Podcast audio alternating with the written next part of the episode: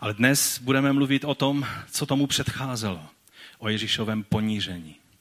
O tom, čím prošel, než byl přibit ke kříži. A tak já bych vás poprosil, abychom povstali a přečteme si text z Matoušova Evangelia z dvacáté šesté kapitoly, budu číst od padesátého sedmého verše. Ti, kdo Ježíše zatkli, ho pak odvedli k veleknězi Kajfášovi, kde se zhromáždili znalci písma a starší. Petr ho ale zpovzdálí následoval až na veleknězův dvůr. Vešel dovnitř a sedl si mezi sluhy, aby viděl konec. Vrchní kněží i celá rada, velerada, pak proti Ježíšovi hledali falešné svědectví, aby ho mohli odsoudit k smrti. Nic ale nenašli, ačkoliv předstupovalo mnoho falešných svědků. Nakonec předstoupili dva, kteří řekli, tento muž prohlásil, mohu zbořit Boží chrám a za tři dny ho postavit. Tehdy vstal velekněz a tázal se ho, nic neodpovíš na svědectví těch mužů? Ježíš ale mlčel. Zapřísáhám tě při živém Bohu, abys nám řekl, zda jsi Mesiáš, Boží syn, naléhal velekněz. Sám si to řekl, odpověděl mu Ježíš. Říkám vám ale, že napříště uvidíte syna člověka sedět po pravicí moci a přicházet na nebeských oblacích. Tehdy si velekněz roztrhl roucho a zvolal, rouhal se, k čemu ještě potřebujeme svědky? Právě jste slyšeli rouhání. Co o tom soudíte? Ať zemře, vykřikli. Pak mu začali plývat do tváře a bít ho pěstmi. Jiní ho tloukli holemi a říkali, prorokuj nám, Mesiáši, kdo tě udeřil. Petr zatím seděl venku na dvoře. Přistoupila k němu jedna služka a řekla, ty jsi byl také s tím Ježíšem z Galileje. On to ale především ji zapřel. Nevím, o čem mluvíš. Zamířil k bráně, ale tam ho uviděla jiná a řekla ostatním, tenhle byl také s tím Ježíšem z Nazaretu. Petr ho však znovu zapřel. Toho člověka neznám, dušoval se. Po malé chvíli ho obklopili kolem stojící a řekli, určitě k ním patříš, i tvé nářečí tě prozrazuje. Tehdy se začal zaklínat a přísahat. Toho člověka neznám. A v tom zakokrhal kohout. Petr si vzpomněl na Ježíšova slova, než zakokrhá kohout, třikrát mě zapřeš. Vyšel ven a hořce se rozplakal. Ráno se všichni vrchní kněží a starší lidu usnesli, že Ježíš musí zemřít.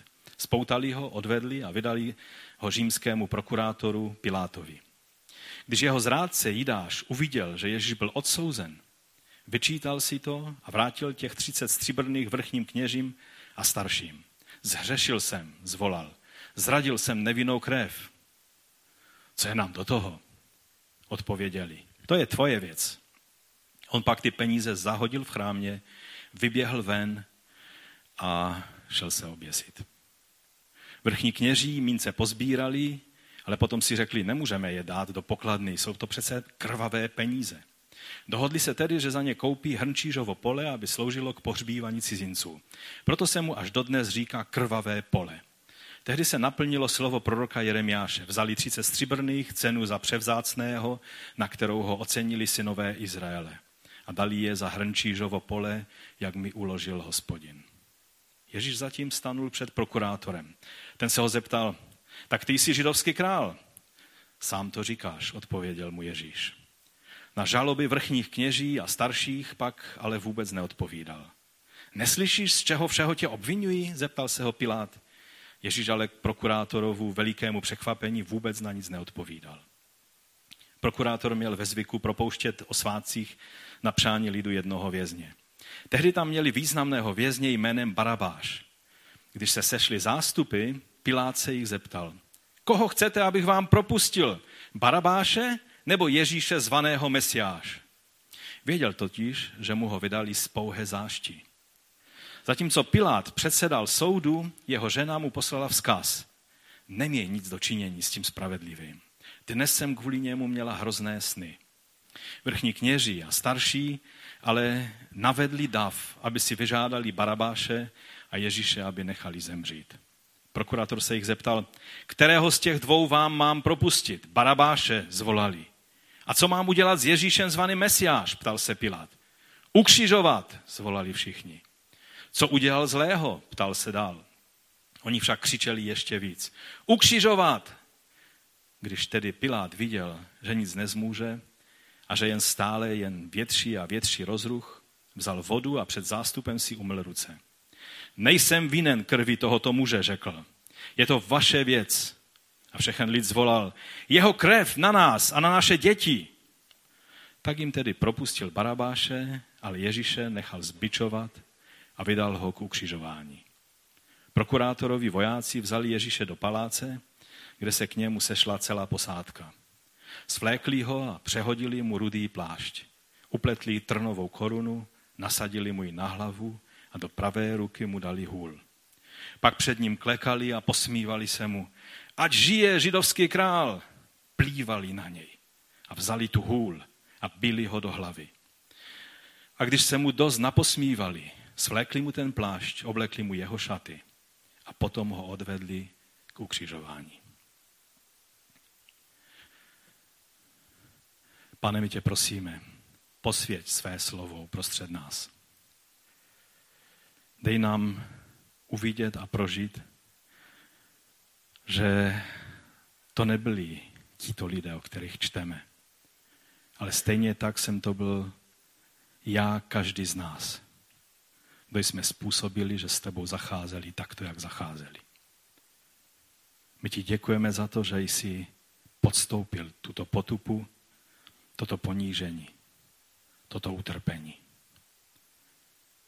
Ať je tvé jméno vyvyšeno z tohoto shromáždění dnes. Amen. Amen. Můžete se posadit? Dnes se dostáváme k tomu, čemu se říká Ježíšova pašie a budeme mluvit o Ježíšovu umučení, o Ježíšovu utrpení. Několikrát v tom textu, když jste si všimli, tak se objevuje slovo vydal. Možná ne v každém českém překladu, já jsem četl z Bible dvacátého prvního století, která je spíš takový volnější překlad, ale pokud bychom vzali nějaký pečlivý překlad, tak se tam objevuje stále znovu a znovu jedno slovo, které se dá přeložit česky byl vydán nebo vydal. Jidáš vydal Ježíše velekněžím. Velekněz a rada vydali Ježíše Pilátovi. Pilát vydal Ježíše vojákům ke zbičování a ukřižování. Ježíš byl vydán, přesněji řečeno. Pasivně, trpně se poddal tomuto passio domini, utrpení Pána. To slovo je ze stejné skupiny slov. Utrpení a poddání se je vlastně stejné slovo. Ježíš se poddal tomu všemu, co s ním dělali. A Matouš typickým svým způsobem, protože samozřejmě ten svítek, který chtěl dopsat, viděl, že jeho konec se už blíží, tak, tak mnohé věci, mnoho detailů z, toho, z tohoto příběhu, všech příběhů, který je korunou celého poselství Evangelia, tak mnohé věcí vynechal a my o nich čteme v jiných evangelích, ale on to udělal proto, aby mohl zdůraznit několik, několik věcí. A to je, jak už teď víme, pro Matouše typické.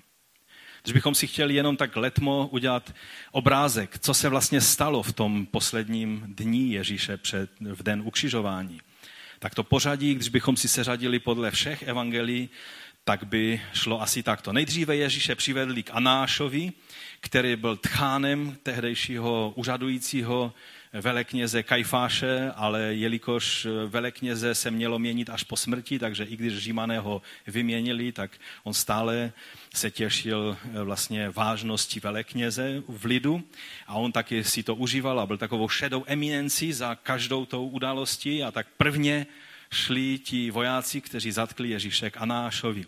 Zatímco se členové Sanhedrinu narychlo zhromažďovali, protože byla noc.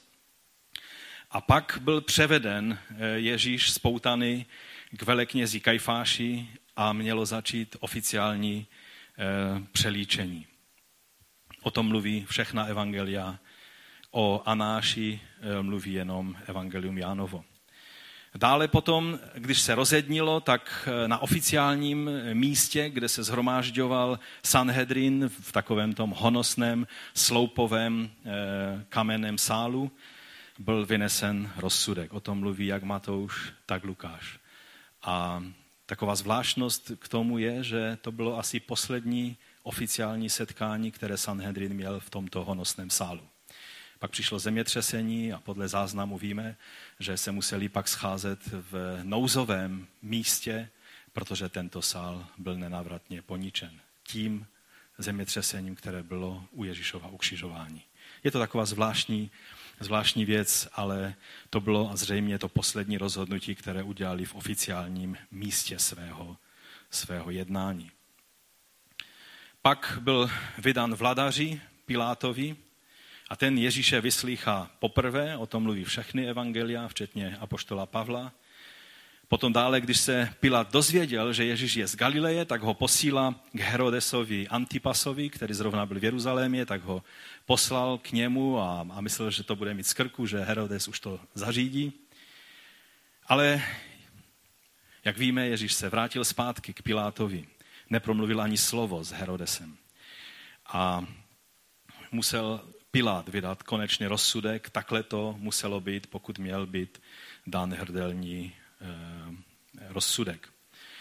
Pilát využívá zvyku propuštění vězně na paschu a propouští Barabáše. O tom mluví všechna evangelia a také i skutky.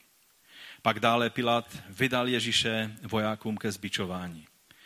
O tom zvlášť mluví Jan v devatenácté kapitole, ale také i Matouš se o tom zmiňuje v celkovém popisu situace. Pak se vojáci posmívají Ježíši a bijí ho. O tom mluví jak Matouš, Marek, Jan. A pak zmanipulovaný zástup volá po ukřižování Ježíše. O tom mluví všechna evangelia. Zvolávají jeho krev na své hlavy. O tom mluví Matouš. A pak nakonec Pilát oznamuje rozsudek a vydává Ježíše vojákům k ukřižování. Tohle je ta posloupnost těch událostí, které se toho dne staly. Ale pojďme k těm čtyřem důležitým věcem, které nám zdůrazňuje Matouš v tom textu, který jsme četli. První věc je Ježíšovo odsouzení. Za co? To jsem dal i jako titul toho dnešního kázání, i když takový možná vhodnější titul by byl, že všichni potřebujeme spasitele. Každý z nás potřebuje spasitele. Takže když byl Ježíš odsouzen, za co vlastně byl odsouzen? To je otázka. Slyšení před Sanhedrinem při odsouzení na smrt mělo splňovat několik podmínek a téměř žádná z nich nebyla splněna tehdy. Byla, Matouš tím jasně ukazuje, jaká zvůle se tehdy stala v Ježíšově případě. Za první pravidlo bylo, že se nesmělo, když se jednalo o hrdelním trestu, tak se nesmělo jednat v noci, muselo to být za bílého dne. Oni jednali v noci. Muselo se konat v jednom ze tří oficiálních soudních míst a ono to hlavní přelíčení bylo v podstatě v Kajfášově paláci, teprve potom rozsudek vynesli v tom slav, slavném prostě sloupovém sálu. Vždycky se nejdříve mělo vyslechnout obhajobu. Kde byla obhajoba v případě Ježíše? Rozsudek za další nesměl být vynesen ve stejný den, ale byla tam taková ochrana právní, že vždycky, když se došlo k tomu, že bude trest smrti, tak se ten rozsudek musel vyhlásit až dalšího dne, aby byl čas ještě věci e, prověřit. A proto se nesmělo nikdy konat v den před šabatem anebo před svátkem, protože by e, pak e, to vyšlo na svátky. Mnohé tato pravidla, nebo všechna tato pravidla, jich bylo víc, ale ty, co jsem vyjmenoval, tak byla v případě Ježíše e, nedodržena. Potom vidíme, že všechno se dělo podle těch zvyků, které, které byly tehdy. I když mnohé věci byly porušené, tak třeba to, jak tam je napsáno, že velekněz roztrhl své roucho, tak to souhlasí se záznamy v Mišně, v Talmudu, ohledně toho, když je někdo obviněn oficiálně z toho, že se rouhal Bohu. U rouhání ovšem um, šlo vždycky v případě, kdy u toho, co ten daný člověk řekl, vyjmenoval také i Boží jméno. To znamená, že to rouhání bylo vůči Bohu. To Ježíš neudělal a když měl říct slovo Bůh, tak on tam použil zástupné, často tehdy používané slovo, že na pravici moci, čili vyhnul se použití Božího jména. Ovšem velekněz ve svém zapřísahání Boží jméno použil. Čili pak to bylo pod přísahou, to, co Ježíš říkal, a velekněz usoudil, že se naplnilo rouhání. V tom případě, že byl Ježíš vlastně zavázán přísahou, tak nemohl mlčet, ale podle pravidel, která známe z té doby, tak musel odpovědět. Byl povinen odpovědět a také, že odpověděl. No a to nás přivádí k té otázce zpátky. Jo? Tak za co byl vlastně Ježíš odsouzen? Za to, co udělal? Udělal něco, co bylo hodno smrti? Většina lidí je odsouzena za to, co spáchají, že? Ježíš nebyl odsouzen za to, co spáchal. Nebyli schopni mu nic ukázat, co by udělal špatně, proti Tóře, za co by ho mohli odsoudit. Byl odsouzen za to, co řekl nebo co vyučoval? Ano, měl tvrdé spory s farizeji a biblickými učenci, ale dnes víme, podle záznamů, které se nám dochovaly z té doby, a dnes máme těch záznamů mnohem, mnohem více, než měli kdysi učenci a historikové a teologové, kteří se snažili to poznat. Dnes víme, že ten spor, který probíhal mezi Ježíšem a učenci, zákonníky a, a, a biblisty a farizeji, byl přesně podle režie, jak tehdy spory ohledně Bible probíhaly. Probíhaly velice živě a pro, používalo se tam velice silná slova. Bylo to v rámci někdy těch táborů různých farizeů, ani, ani ne mezi farizeji a saduceji, ale v rámci třeba těch šamajových farizeů, kteří byli víc přísní, a mezi těmi hilelovskými farizeji, kteří byli zase víc takový prostě pokrokoví v těch svých názorech. Takže za to taky nebyl odsouzen. Za to, že se prohlásil mesiášem? Musím vám říct, že v židovských dějinách se mnoho lidí prohlásilo být mesiášem. Nikdo z nich se nedostal pod prokletí. Nikdo z nich nebyl ukřižován. Byli většinou potrestáni Římem, ne Izraelem. To je zvláštní. Stojí totiž za povšimnutí, že samotné prohlášení se mesiášem nebylo pokládáno za rouhání. Podle výzkumu, který dělal Sanders, Skinner, France a další biblisté, tak vlastně to nebylo to hlavní, co způsobilo takové, takový rozruch mezi tehdejší radou. Ano, oni viděli, že, že prostě to, když Ježíš se prohlásí mesiášem, je riziko vůči Římu a tak dále. Ale to, co, pro, to, co pokládali za rouhání, muselo být ještě něco víc. Ježíš byl odsouzen za to, ne za to, co dělal, za to, co mluvil, ale za to, kým byl.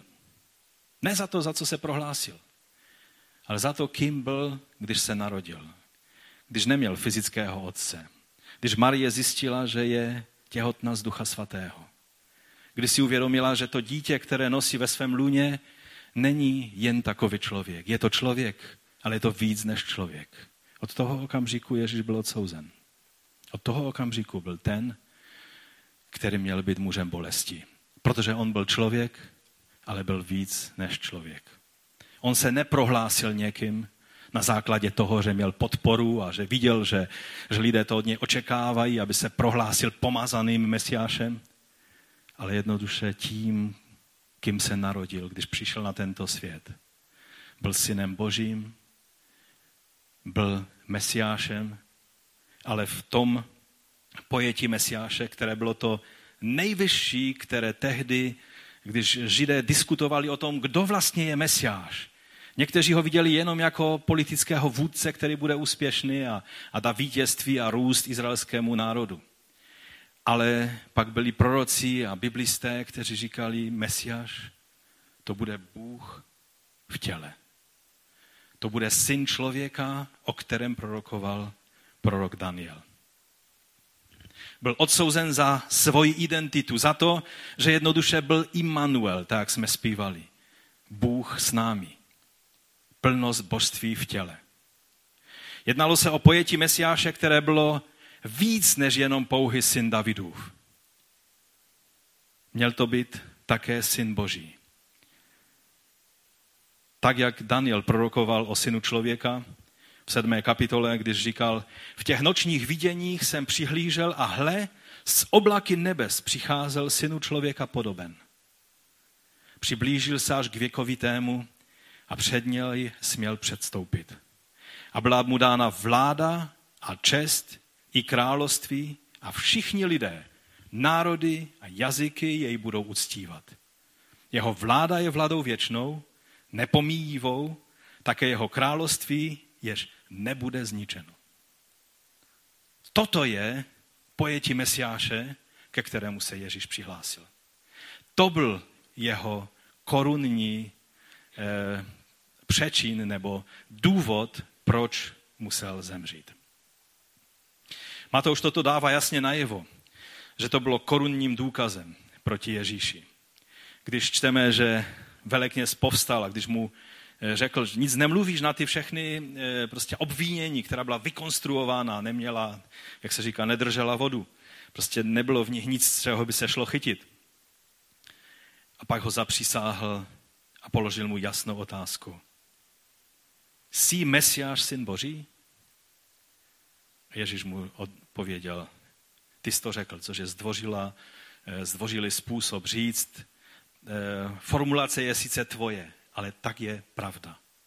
To je způsob, jak Ježíš odpověděl, ty jsi to řekl. Avšak pravím vám, od nynějška spatříte syna člověka sedícího po pravící moci a přicházejícího na nebeských oblacích. A to byl moment, ve kterém už nepotřebovali svědky. To bylo to, proč ho odsoudili. A lidem, kteří četli Matouše, v tom bodě se jim určitě připomenula dvacátá čtvrtá kapitola, doufám, že i vám, protože jsme nedávno procházeli touto kapitolou. A ve třicátém verši jsme četli, a potom se ukáže znamení syna člověka na nebi. A tehdy se budou bít v prsa všechny kmeny země. A uvidí syna člověka přicházejícího na nebeských oblacích s mocí a velikou slávou. To je to, k čemu se Ježíš přihlásil. To je to, kým se prohlásil. Předtím to vždy odpovídal, ale spíše v soukromí svým učedníkům. Na hoře proměnění, kde se zjevil jako mocný syn člověka, tam byli jenom ti nejbližší, kteří byli toho svědky. A najednou pod přísahou to přísaha před touto celonárodní, celoizraelskou radou. Před veleknězem, který ho zapřísáhl. Víte, to je ten Ježíš. To je to, na co čekáme.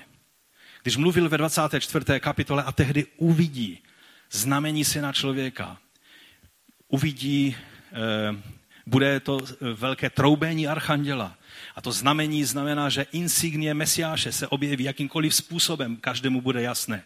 Nebude třeba vysvětlovat, nebude třeba mít školení na to, co se stalo. Tak jak někteří, kteří věří, že najednou se vypaříme z této země a, a najednou lidé nás budou hledat a my tady nebudeme, tak oni píšou celé knihy, které tady říkají, až my se vypaříme, tak tady po nás zůstanou knihy, aby lidé si přečetli, co se vlastně stalo. Chci vám říct, když Ježíš přijde, tak nebude potřebovat žádné knihy, aby se vysvětlovalo, co se stalo. Každý člověk na této planetě bude vědět, co se stalo. Tak zjevné a jasné a jako blesk od východu až na západ bude jeho příchod. Takový to Ježíš stál v té radě. K takovémuto pojetí Mesiáše se Ježíš přihlásil. To bylo to, za co byl ukřižován. Že se přihlásil k tomuto nejvyše postavenému pojetí Mesiáše. Židé v té době přemýšleli, jestli budou dva Mesiášové, jeden trpící služebník, kněžský Mesiáš a jeden bojovník a a politický vůdce, syn Davidův. Věřící měli přijmout Boží jednání, že Mesiáš byl vždycky zaslíben jeden. Ten trpící bude zároveň i ten vítězící. Ten beránek zabitý bude zároveň i králem. Ve Zjevení čteme, že na trůně byl Bůh a beránek. Uprostřed trůnu byl beránek. On je ten, který bude vládnout. Nevypaříme se my z této země někde pryč, ale on přijde na tu zem, aby založil své království. Království, kterému nebude konce. Protože z tohoto království bude pak přímo i e, vstup do věčnosti, kdy bude nová země a nové nebe. O tom jsme mluvili v dvacáté čtvrté kapitole, ale Matouš chtěl, abychom si ty dvě věci propojili, abychom, abychom viděli tu souvislost, k čemu se Ježíš před veleknězí přihlásil. A pojďme dál. Můj druhý bod je Ježíšovo ponížení. Mohli bychom říct Ježíšovo oplývání. Jestli existuje vrcholné vyjádření pohrdání a ponížení, je, aspoň na Blízkém východě a v židovské kultuře, když někoho oplývají, když někomu naplývali do tváře. Myslím, že i u nás to není nic příjemného, že? Že to také je vyjádření nějakého pohrdání. Ale jestli u nás to tak je, v židovském pojetí to je dvojnásob. A tady vidíme, že se stalo něco, co doufám, že uvidíme, že to není tak nějak sdělení, které leží na povrchu toho textu, ale třeba, abychom vzali ty souvislosti, které nám Matouš naznačuje, a uviděli tu věc. Musíme si uvědomit, kdo byl vlastně tou radou, tím Sanhedrinem. Určitě nebyli všichni přítomní, mnozí, obzvlášť ti, kteří nesouhlasili s Ježíšovým odsouzením z řad farizeů, tak tam možná nebyli e, přítomní. Celý Sanhedrin bylo sedmdesát členů z saduceů, to znamená z kněží, z učitelů zákona, to znamená farizeů, a z aristokracie Jeruzaléma. Byli tam i vlastně úspěšní podnikatelé a lidé, kteří měli co říct v národě. Plus, čili sedmdesát členů plus velekněz, který vedl ta jednání. A zajímavé je, že nejdříve Matouš tam zmiňuje zákonníky, ale potom, když se odhodlali odsoudit Ježíše, tak si všimněte, že už tam mluví jenom o starších a o kněžích a velekněžích. Ale už tam nezmiňuje farizeje. A přitom mnozí lidé berou, a také i teologové donedávna brali, že vlastně farizeové byli hlavními odpůrci Ježíše, že to byli jeho úhlavní nepřátelé, obzvlášť po dvacáté třetí kapitole Matouše, tak mnozí mají tento, tento pocit. Ale, a také se často používal tento argument, že ta situace mezi synagogou a tou ranou církví byla tak vypjatá koncem prvního století, že Matouš vlastně odráží tu, tuto atmosféru.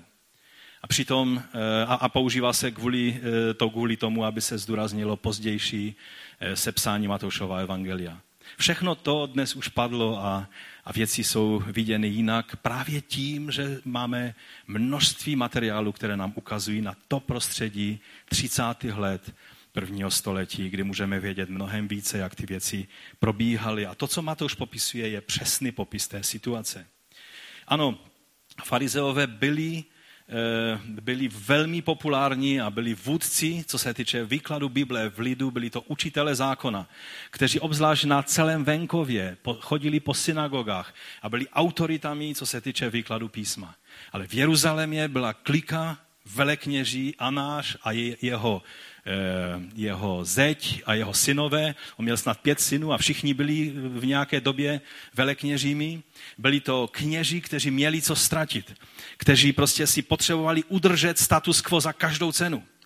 Jim nešlo o teologické otázky, jako šlo farizeům. Oni, farizové, se přeli s Ježíšem, protože, protože oni chtěli, on narážel na jejich vysvětlování halachy, toho celého prostě způsobu výkladu, zvyků a, a, a naplňování, praktického naplňování zákona. Ale saduceům, těm šlo o zachování moci. A dalším lidem, kteří byli součástí té rady.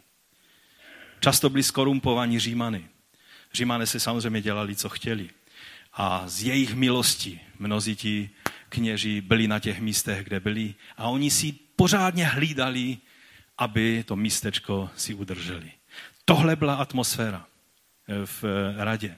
A Matouš to přesně vyjadřuje, že nejdříve byli účastní farizeové a zákonníci a učitelé písma u, u, té, u toho výslechu, ale potom, když šlo k vyhlášení rozsudku, tak tam byli kněží a starší lidu. A toto byli lidé, byli, byli vlastně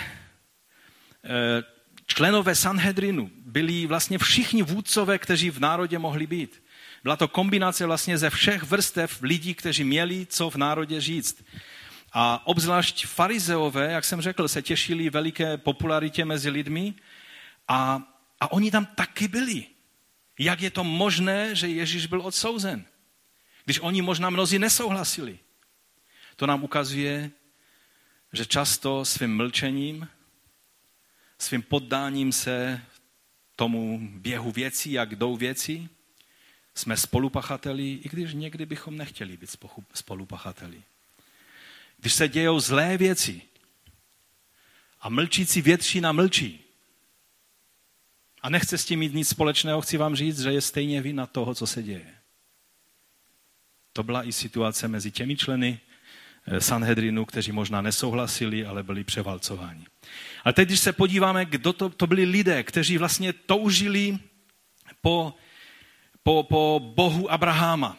Vzpomínali si každý den, jak, jak Bůh se zjevoval Abrahamovi, jak Bůh mluvil na hoře eh, Horeb s Mojžíšem, jak jim předal Tóru, zákon, a jak se v poušť, na poušti, v oblaku a, a v ohni zjevoval. Jak jeho šekina, jeho přítomnosti se vznášela nad stánkem na poušti a potom posléze, jak sestoupila i na chrám, který zbudoval Šalamoun. To všechno si připomínali a, a pyšnili se tím, že jsou vlastně tím národem, který zná živého Boha, stvořitele nebe a země, krále vesmíru. Oni to v každé modlitbě zdůrazňují. V každé modlitbě vyznávají Boha jako krále vesmíru. A nyní ten, koho hledali, koho toužili poznávat a uctívat, tento malák Jahve, poslaný Jahve, který se jim zjevoval na poušti, v oblaku a v ohni, tento pán, kterého nikdo nemůže vidět, ale který se stal zjevným skrze poslaného Jahve mezi ně, který s Mojžíšem nahoře rozmlouval, předal zákon, svým prstem napsal desatero. Tento pán byl teď v jejich středu.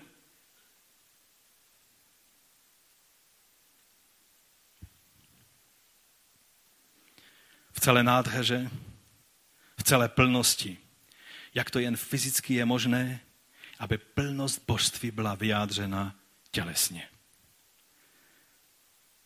A co oni s tím udělali? Co by si udělal ty a já? Když cítíme jenom dotek Božího ducha, cítíme to vzrušení z toho, že Pán je zde, Pán je nám na blízku. Pán stál v jejich středu. Ten Pán, po kterém vždycky toužili. A Matouš říká, že mu naplývali do tváře. A bili ho a posmívali se mu. Když jsi teda prorok, tak prorokuj, kdo tě udeřil. Samozřejmě to nedělali, to nedělal možná velekněz. To dělali jeho sluhové. Ale to bylo to prostředí. Matouš to tam píše tak, jako by to dělal ten velekněz. A ti lidé v té radě. Neexistuje větší tragédie. Neexistuje větší ponížení pro pána pánu a krále králu. A všimněte si, on to snáší s neomezenou trpělivostí. Ten, který mohl jenom lusknout prsty a dvanáct legií andělských by se stoupilo a zasáhlo do situace, prochází trpně, pasivně svou paší.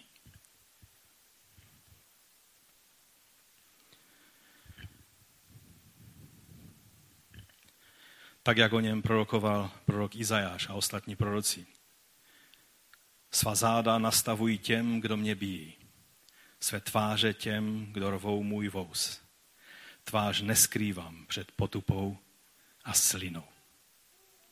Toto bylo prorokováno sedm set let předtím, než se to na Ježíši doslova naplnilo.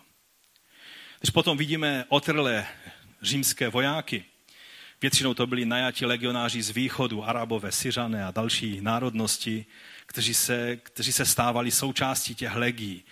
A o tom, o tom by šlo hodně mluvit. Kdo vlastně byl ten, kdo, kdo jak pronásledoval Ježíše, tak i jako, jako ti vojáci, tak i potom v sedmdesátém roce, kdo s takovou nenávistí vraždil Židy v Jeruzalémě.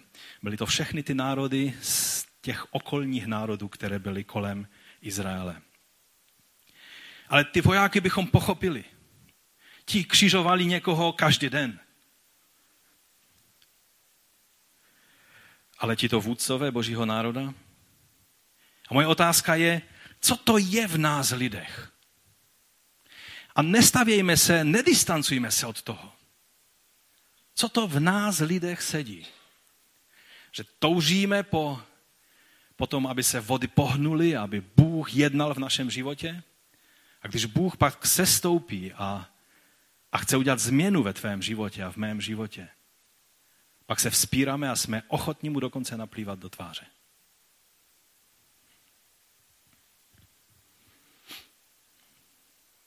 Co to je v nás? Že když Bůh nás vyruší z naší rutiny, z naší každodennosti, tak jsme ochotní se vzpírat jako tady tito mužové. Každé nové probuzení, každý odpor proti Bohem dané reformě, proti reformaci, to potvrzuje. A tady na závěr toho bodu je dobré si všimnout Matoušova nepsaného důrazu. Všichni potřebujeme spasitele. Všichni máme hříšné tendence. Do tváře naplývali nejenom ti římští vojáci, ale i tady v té honosné radě, v samotném centru božího lidu. Pojďme dál, třetí bod. Dva učedníci, dva hříšníci, v čem se lišili? Petr a Jidáš.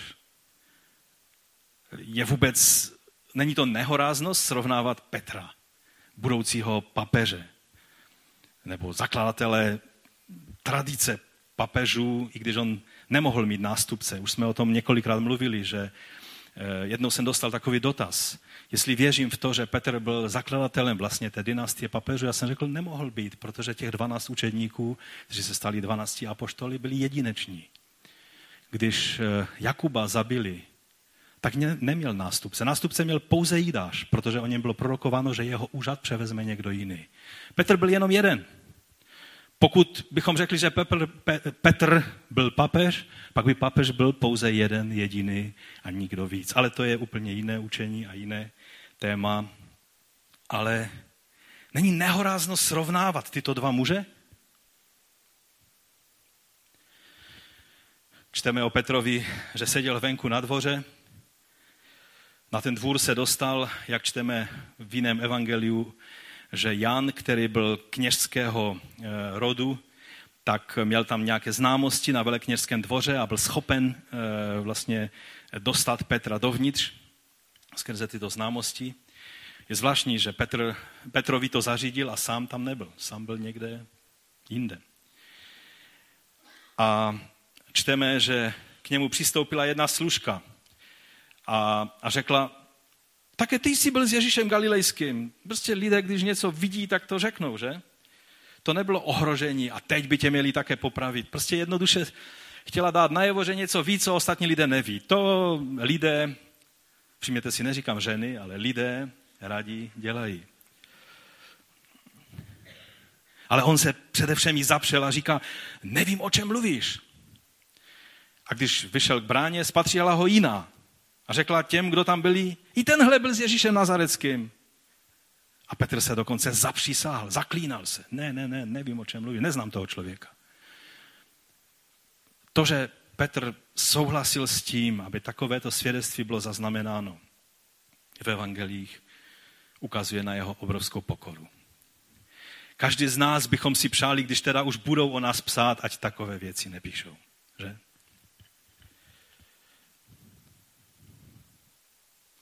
To byl ten Petr, který se vrhnul k obraně Ježíše v Getsemane s mečem v ruce. A teď se před služkama zapírá, dušuje, že nezná toho muže. Lavíruje. Zapírá jakékoliv spojení s Ježíšem. Chová se trapně a ponižujícím způsobem. Až najednou zakokrhá kohout a Petr se vzpamatovává. A je tam napsáno, že hořce pláče. Když jsem nad tím přemýšlel, tak jsem si uvědomil, kolikrát v životě nebyl to kohout, byla to jiná věc, Bohem poslaná, která takhle zakokrhala na mě a já jsem se vzpamatoval, že nejednám podle Božího příkladu. Máte takové situace v životě? Jsme rozjetí a, a, a jednu chybu látáme další chybou a jsme prostě lidé. A pak zakokrhá kohout. A my si tu svoji lidskost uvědomíme a uvědomíme si to poselství tohoto celého dne, které nám Matouš chce zdůraznit. Každý z nás, i takový Petr, potřebuje Mesiáše, potřebuje Spasitele.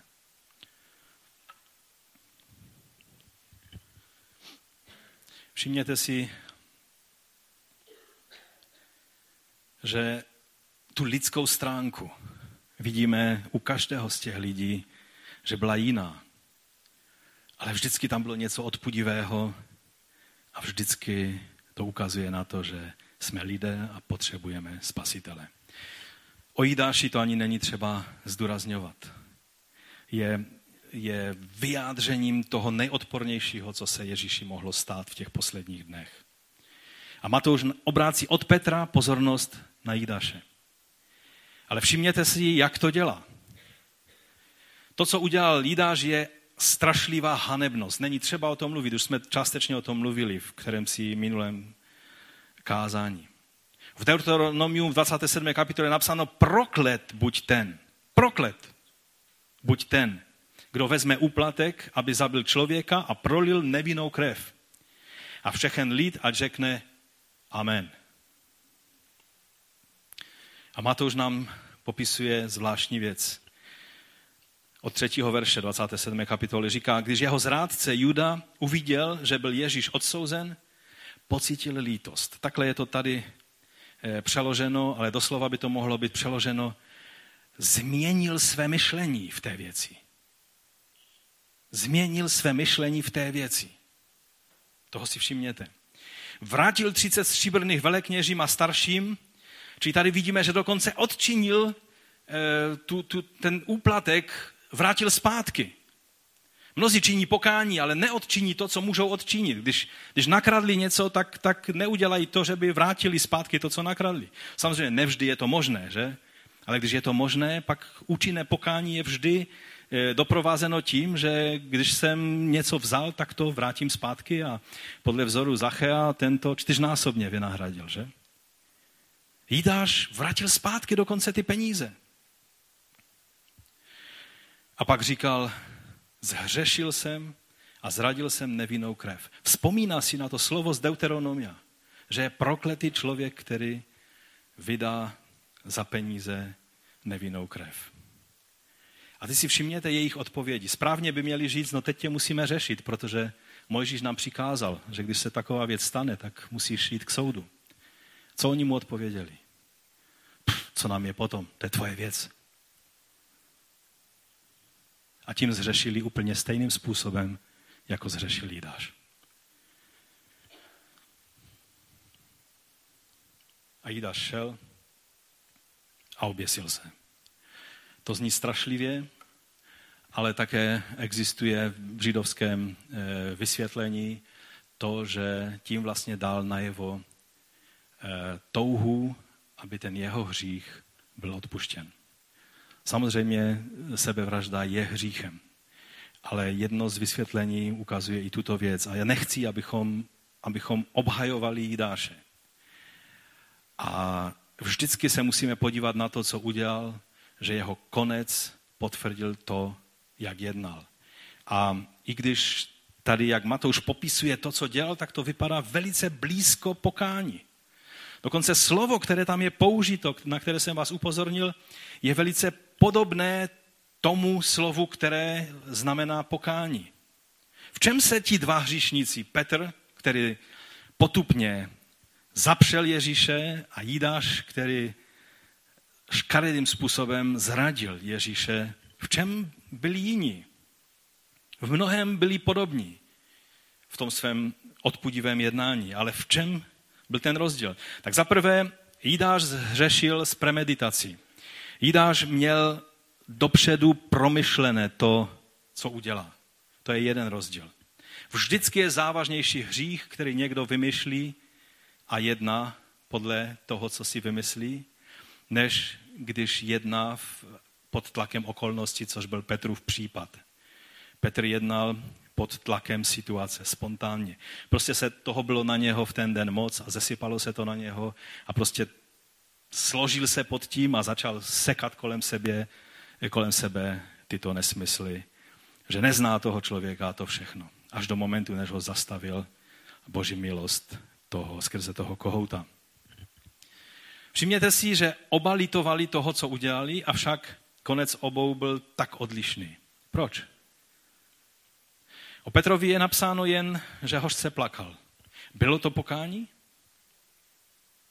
Víme podle dalších, už Matouš se už o něm přímo takhle nezmiňuje. Ale my víme, a všichni to tehdy, když Matouš psal, věděli, protože Petr byl mezi nima, tak věděli, že Petr činil pokání a stal se vůdcem a apoštolem v Božím lidu. A přitom tady je napsáno jenom, že hořce plakal. Mnozí vám řeknou, no slzy nestačí, slzy to není pokání, pokání je změna myšlení. Ale vám chci říct, když uděláte něco škaredého vůči Bohu a myslíte si, že to vyřeší jenom takové, že to vám to přepne v hlavě a že už tu věc vidíte negativně, co jste předtím viděli pozitivně, pokud skutečně pochopíme, co jsme vůči Pánu udělali, slzy nejsou zárukou, že bylo pokání, ale jsou vyjádřením toho, že jsme pochopili, jak daleko jsme se od Boha vzdálili.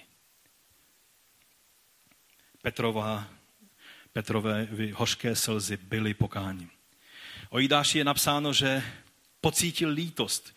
Je tam slovo metamelomai, co znamená změnit smyšlení o něčem. Co pak není pokání metanoia, změna smyšlení? Činil pokání nebo ne?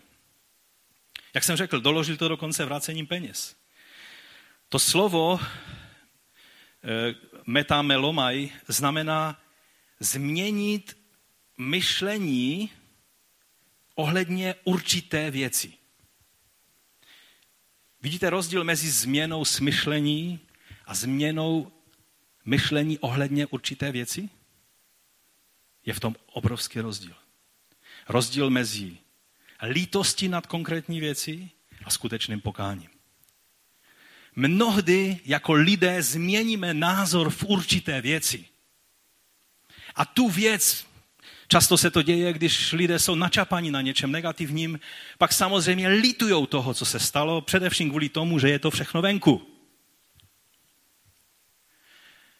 Můžeme litovat, změnit názor na to, co předtím jsme brali na lehkou váhu. Najednou můžeme uvidět, že je to závažný problém. Ale metanoia je ještě něco víc. Je to změna smyšlení celkové. Není to jenom změna názoru v jedné věci, ale je to změna smyšlení, pohledu na Boha, pohledu na sebe. Rozumíte? Tohle je pokání. Petr uviděl svoji hříšnost. Nejen ten konkrétní hřích. Petr uviděl svoji ubohost. Nejen to, že uboze ve třech případech jednal. Rozumíte? V tom je rozdíl. Pro takového člověka, který uvidí svoji hříšnost, který uvidí svoji ubohost, který uvidí svoji slabost, který uvidí svoji potřebu spasitele. Víte, ten, ten celník, který stál v chrámu, vedle něho byl farizej. O Pane, já ti děkuji, že nejsem jako tady tenhle vyvrhl společnosti hříšník a celník. Díky tobě, pane, že jsi mi dal milost být lepším člověkem. Fuj. To je modlitba, která se štítí nejenom mě, ale i Bohu. A ten celník, je napsáno, nesměl ani pozvednout oči k nebi. A říká, Bože, buď mi milostiv. Buď milostiv mě, hříšnému člověku. Rozumíte? On nevyjmenovával tři věci, ve kterých zřešil. On věděl, že problém je v jeho nitru. On celý je problém. Nejenom věc, kterou udělal. V tom je zásadní rozdíl. Tohle je rozdíl mezi apoštolem, který vydal dobré svědectví o Kristu svým životem a na konci svého života, když se naplnilo proroctví, které mu Ježíš prorokoval, tak řekl, nejsem hoden být ukřižovan způsobem, jak byl ukřižovan můj pán. Udělejte to jinak. A oni vzali, otočili ho vzhůru nohama a ukřižovali ho vzhůru nohama. Tohle byl tento hříšník a Jidáš šel a oběsil se. A nemáme žádnou záruku, že činil skutečné pokání. Pojďme dál.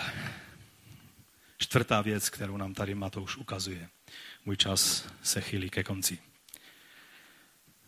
Pilát převzal věci, byl, Ježíš byl vydán Pilátovi a on klade otázku, kterého Ježíše chcete? Trpícího mesiáše? Muže pokoje?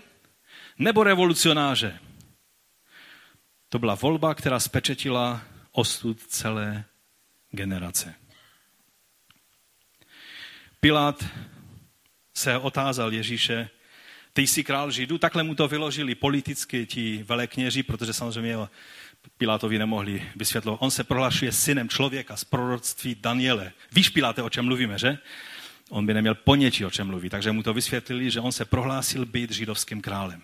No a Pilát se ho takhle zeptal. Takže ty jsi král Židů, jo? A Ježíš mu zase takhle zdvořile říká, no ten termín si použil ty, ale, ale je to pravda. A pak ho velekněži obviňovali a Ježíš mlčel, nebránil se. A přitom podle pravidel Říma ten soudce většinou dal třikrát možnost tomu obviněnému se obhájit a když nevyužil, anebo, anebo nebylo přesvědčivé to, co řekl, tak samozřejmě zapadl rozsudek. A Pilát se snažil Ježíši dát tyhle možnosti. A Ježíš se nebránil. Pouze Jan nám ukazuje, že řekl velice zajímavou větu. Mé království není z tohoto světa. Kdyby bylo, bránili by mě mí lidé. Mé království je jiného řádu, Piláte. Ty můžeš chránit římské impérium, ale mé království ovládne i tvé impérium. Ovládne lidská srdce.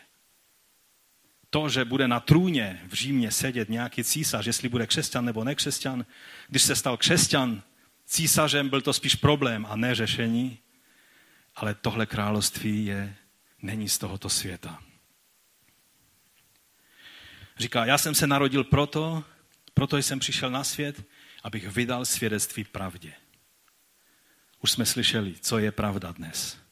Pravda, která osvobozuje, která dává záchranu, která dává spásu. Pravdou je Ježíš. A zdá se mnohdy, já jsem slyšel mnohé, mnohé prostě poznámky ohledně Piláta, že to byl takový rozumný člověk. On nechtěl Ježíši ublížit vůbec. On, on se tak jeví jako takový prostě lidumil. Historikové řeknou, ale Piláta známe z dějin jako krutého člověka. Už jsem vám několikrát vysvětloval, jak se z toho krutého antisemity Piláta mohl stát takový prostě člověk, který tady váhá, co udělat, aby náhodou neublížil Ježíši, na kterém vinu nezhledal. Všimněte si, že Matouš dává Piláta do stejné lajny, jako byl Jidáš, který vydal Ježíše velekněžím, jako byli veleknězi, kteří vydali Ježíše Pilátovi a jako Pilát stejného ražený člověk vydává Ježíše vojákům ke zbičování a následnému ukřižování. Matouš o tom zbičování a ukřižování píše jenom tak jedním dechem, jednu, jednu větu tam tak dává. A to zbičování je jenom takový přechodník. Já vám chci říct, že to zbičování, a víte to, že když jste viděli film eh, Gibsona Umučení Krista, tak víte, že zbičování nebylo jenom takové. No a tak ho zbičovali a poslali ho. To zbičování mělo jeden účel, takový humanitární účel, aby toho člověka přivedli na pokraj smrti tak blízko, aby na tom kříži už dlouho netrpěl a zemřel co nejdříve. To, to si Římané tak vysvětlovali, že tomu člověku vlastně pomáhají, když z něho visely cáry jeho kůže a, a jeho tělo bylo celé rozbité těmi, těmi dudkami, na jejichž konci byly háky a olověné kuličky, které rozbíjely kůži toho člověka. Pilát, který, který v tom kratičkém verši osmnáctém je o něm napsána velice důležitá informace. Tam je napsáno, věděl totiž, že ho vydali ze závisti. Všimli jste si? On věděl, že ho vydali ze závisti, že na Ježíši není, není, není jediné věci, kvůli které by měl zemřít. A přesto ho nechává zbičovat a vyvést na ukřižování. Dále byl Bohem varovan skrze jeho manželku. Jestli byla nějaká sympatizantka judaismu, mnohé ženy v tehdejší době, manželky aristokratů a římských vysoce postavených lidí byly, zajímali se o judaismus, mnohé z nich byly. Jedna z manželek třeba Nerona, že? Byla taky, se zajímala o judaismus a tak dále. A on, Pilát, byl varovan manželkou, že ve snu viděla věci, které jí varovaly, aby neměl nic společného ze smrti tohoto spravedlivého člověka. A všimněte si, Pilát schoval ten dopis od manželky do kapsy, jestli byly nějaké kapsy v té době. A, a co udělal? A pokračuje dál v procesu, na jehož konci bylo ukřižování Ježíše. Absolutně zbabělé jednání. Nehorázné jednání. A každý, kdo má pocit, že Pilát vlastně tady v celé té situaci je ten spravedlivý člověk, že to byli ti zlí Židé, ale ten spravedlivý Říman to nechtěl udělat, tak vám chci říct, byli hříšní Židé, byl hříšný Říman, hříšný jsi ty a hříšný jsem já.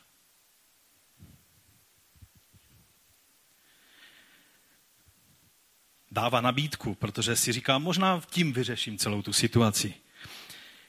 A nabízí jim, jak bylo zvykem v době paschy, tady je Ježíš Mesiáš a tady je Ježíš Barabás, čili Ježíš syn svého otce v překladu. To jméno Ježíš u Barabáše se dochovalo jenom na některých rukopisech, ale odborníci tvrdí, že to v původním textu Matouše muselo být. Ale že to bylo tak nehorázné pro první křesťany, že ten Barabáš se jmenoval taky Ješua, takže to prostě, kde mohli, tam to vytlačovali z toho. Ale jinak ten Barabáš, to slovo Barabás znamená syn svého otce. Čili tady je Ježíš, Ješua, syn Boží. A tady je Ješua, syn svého otce. Revolucionář a mesiáš. A lidé si mají vybrat. A Pilát zvolal, koho chcete, abych vám propustil? Ježíše Barabáše nebo Ježíše zvaného Kristus? A víme, jak oni začali volat Barabáš. Tato volba předznamenala naplnění soudu nad Jeruzalémem a chrámem v sedmdesátém roce. Jak řekl Ježíš, toto všechno spadne na tuto hříšnou generaci. Oni si vybrali revolucionáře, oni si vybrali Janošíka tehdejší doby, který okrádal bohaté a hlavně Římany a lidé se tiše z toho radovali a měli ho rádi za to. Zavrhli knížete pokoje, Mesiáše a Pána. A já vám chci říct, že lidé v dějinách měli mnohokrát tuto volbu a většinou vybrali tu druhou stranu. Otázka mnohokrát zněla Ježíš nebo Che Guevara. Mesiáš, ukřižovaný pán, anebo revolucionář. Dnes otázka zní Ježíš, kníže pokoje, který buduje království, které není z tohoto světa, anebo Mohamed, který buduje skrze džihad a krve prolití své království, ne kristovské, ale antikristovské na tomto světě. Ježíš nebo Mohamed. Ježíš nebo Che Guevara. Ježíš Barabáš nebo Ježíš Mesiáš. A Pilát, když oni vybrali, si umyl ruce a tím dal najevo, že s tím nemá nic společného Ruce si umyl, ale krev ze svých rukou umyt nemohl. Byl zodpovědný za to. On se chtěl vyvázat z odpovědností, ale to nemohl. Byl za vydání Ježíše na smrt plně zodpovědný. A v Pilátovi jakoby bylo prorocké jednání. Jakoby ukazovalo na snahu pohanu svalit celou vinu za ukřižování Ježíše na Židy. Což se projevilo pak v dalších stoletích, až vlastně do holokaustu se to jenom víc a víc projevovalo. Po každém Velkém pátku, někde v Evropě, nebo, nebo v Rusku, nebo na jiných místech, se konala, konaly pogromy na Židy, kteří byli obvinováni z toho, že, jsou, že zabili Krista a že zabili Boha. Jakoby Boha šlo zabít. A je to absolutně nepřípustné i z pohledu toho, jak ty texty jsou napsané, je to absolutně nepřípustný výklad. Matouš v ani jedné věci nenaznačuje, že Židé jsou zodpovědní za zabití Ježíše, ale mluví o konkrétních Židech. Tak jako byly tisíce Židů, kteří následovali Krista, tak byly tisíce těch, kteří byli proti. A ti, kteří neuvěřili v Krista, ti, kteří, tak jak Petr je vyzýval, odvraťte se od tohoto zkaženého pokolení, zachraňte se z toho pokolení. Dávali možnost o letnicích a mnohé tisíce se obráceli. A, a možná to byly statisíce lidí, kteří, Židů, kteří se obrátili k Mesiáši, přijali Mesiáše. A když přišlo, přišel den soudu, sedmdesátý rok, kdy Jeruzalém měl být zničen a chrám měl být zničen, tak oni vyslechli proroctví Ježíšovo a utekli z Jeruzaléma ve správný okamžik a zachránili se od tohoto soudu. Ti, kteří nevěřili ve své aroganci, víme, že bojovali společně vůči sobě, ani ne vůči Římanům nejdříve, ale čtyři frakce bojovali každá proti každé. A pak přišli Římané a spolu se všemi těmi okolními národy, desetitisíce bojovníků z okolních národů se připojilo k římským generálům a k té desáté legii Fretensis a doplnili zkázy Jeruzaléma a chrámu. Toto je věc, která se stala. A každý, kdo používá, ať tu větu jeho krev na nás a na naše hlavy, na naše děti, používá v antisemitickém znění, by měl pochopit, že to nedává žádný smysl. Absolutně žádný smysl. Co má společného generace Židů v patnáctém, šestnáctém století s generací Židů v prvním století, kteří toto volali a kteří, na které padla zkáza sedmdesátého roku. Navíc všichni byli Židé, i ti apoštole, i ten Matouš, i ti věřící, kterým psal toto evangelium, byli Židé.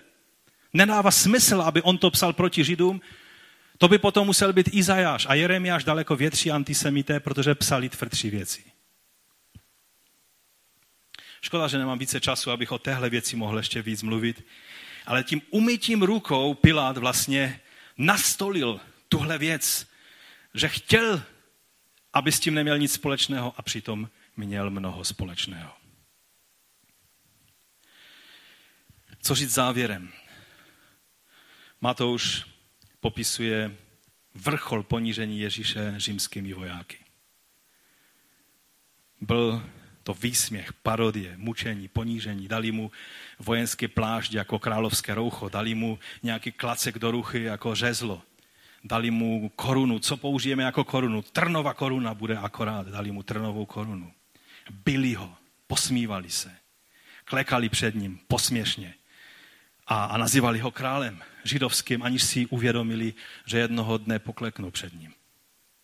Ale nebude to posměšné pokleknutí, ale bude to pokleknutí před svým soudcem. A bili ho tou holí, tím řezlem ho bili po hlavě. A pak je napsáno, že mu naplývali do tváře. Rozumíte? Totéž, co udělali v tom velekněžském paláci, to udělali i tito drsní vojáci. Toto je korunní důkaz, jak nepatřičně pro tento svět se zdá Ježíšův druh království, které nastolil a přinesl do tohoto světa. Ti vojáci, tam je napsáno, že to byla celý oddíl vojáků, přesněji řečeno, to byla kohorta. Kohorta má šest set mužů, samozřejmě tam určitě nebylo šest set chlapů, šest set vojáků, ale je to napsáno tak, jak se říká, že celý pluk se zhromáždil a kolik jich tam bylo, tolik jich bylo. Ale znamenalo to, že to byli lidé ze všech možných národů. Byli to Arabové, Syřané, mnozí lidé z těch okolních národů, kteří byli zataženi do toho, aby sloužili v římských legiích. A ti to vyjadřovali to, ten svůj posměch nejenom Ježíši jako Ježíši, ale Židům obecně, tak jak se to ve vrcholné formě projevilo v sedmdesátém roce. A já vám chci říct, že to se nezměnilo dodnes. Království, které přinesl Ježíš, je v pohrdání v tomto světě. Muslimové posměšně mluví o evangeliu, o, o novém zákoně, že v novém zákoně není ani náznak toho, jak má být uspořádána společnost. A mnozí teologové křesťanství rychle hledají, jestli nám nepomůže Thomas Aquinas nebo, nebo Augustin nebo Luther nebo někdo nám musí pomoct, jak, jak vlastně máme najít v novém zákoně systém pro řízení společnosti. A já říkám haleluja, že není, protože Ježíš mluví o vládě, která je v srdci člověka. Nemluví o tom, abychom nutili násilím to, co jsme mluvili minulou neděli. Ostatní lidi přijmout evangelium. To, co dělali mnozí křesťané a tím dělali medvědí službu Kristovi, jeho království. Kristovo království vždy bude v pohrdání. Pamatujme na ty vojáky, to, co dělali Ježíši, to chtějí udělat vždycky vůči, vůči království Ježíše, vůči jeho církvi, vůči jeho následovníkům. To, co dělají ti povyšení džihadisté vůči těm svědkům Ježíše Krista v Syrii a v Iráku a na jiných místech. Jak, jak povyšenecky je, je prostě vraždí na kolenou. Toto je postoj, který měli tito vojáci zde. A tito vojáci pak přivedli Ježíše až na kříž. A toto je postoj tohoto světa. Tak jak říká Pavel ke Galackým, že mezi mnou a tímto světem je, kříž, je Kristův kříž. Vždycky musíme pamatovat, když se příliš fascinujeme tím, co se děje na tomto světě, tak si musíme připomenout, systém tohoto světa se takto zachoval k mému Pánu, že ho umůčil na kříži. A ten stejný postoj kníže tohoto světa bude mít vůči mně a vůči tobě. Povstaňme k modlitbě. Ten dnešní příběh nebyl ani tak o odsouzení Ježíše, jako o tom, že každý z nás, nejenom Kajfáš, nejenom Anáš, nejenom Pilát, nejenom vojáci, nejenom sluhové, nejenom Petr, nejenom Jidáš, ale každý jeden z nás si zaslouží smrt. Protože mzda hříchu je smrt. A Ježíš proto mlčel, proto si nechal naplývat dvakrát do tváře, proto se nechal být holý a ponižovat a vyprázdnil se až na dno, jak říká Pavel, až na smrt, a to smrt na kříži. Udělal to jen proto, že věděl, že ty a já to budeme potřebovat. Tak, jak to potřeboval Petr, tak, jak to potřeboval každý z těchto lidí, o kterých jsme dnes mluvili, tak stejně to potřebuješ ty a já. Tak, jak Gibson v tom svém velice grafickém filmu, kdy mluví o tom pasio Ježíše, o, o paší, o umučení Ježíše, tak on, tak se říká, že tam chtěl zahrát jednu jedinou scénu v tom filmu, když jsou přibíjeny ruce Ježíše ke kříži. Tohle toho vojáka chtěl Gibson zahrát, protože říkal, každý z nás by mohl být na tomto místě. Rozumíte? Myslím si, že jestli Gibson řekl nějaké, kdy nějaké moudré slovo, pak tohle bylo to nejmoudřejší, co z něho vyšlo. Protože skutečně každý z nás jsme mohli být a příště tady budeme mít kříž, i hřeby, i všechno to, co se stalo s Ježíšem. Budeme mít možnost si uvědomit, co on udělal pro nás, proč kříž je tolik důležitý, proč je důležité, abychom o tom i mimo Velikonoce mluvili. Protože on to všechno vytrpěl, aby si ty a já nemuseli být pod prokletím, ale mohli být v něm zachránění, spasení a vítězní. Pane, my ti děkujeme za to, co jsi vykonal. Ano, nebyl to Kajfáš, nebyli to římští vládaři a a důstojníci a vojáci, kdo tě přibyl ke kříži. Ty ses mohl zachránit, ale neučinil jsi to, protože jsi myslel na mě a na každého jednoho z nás. Protože jsi chtěl, abychom mohli být zachráněni. My ti za to děkujeme. Chceme chválit tvé jméno. Amen.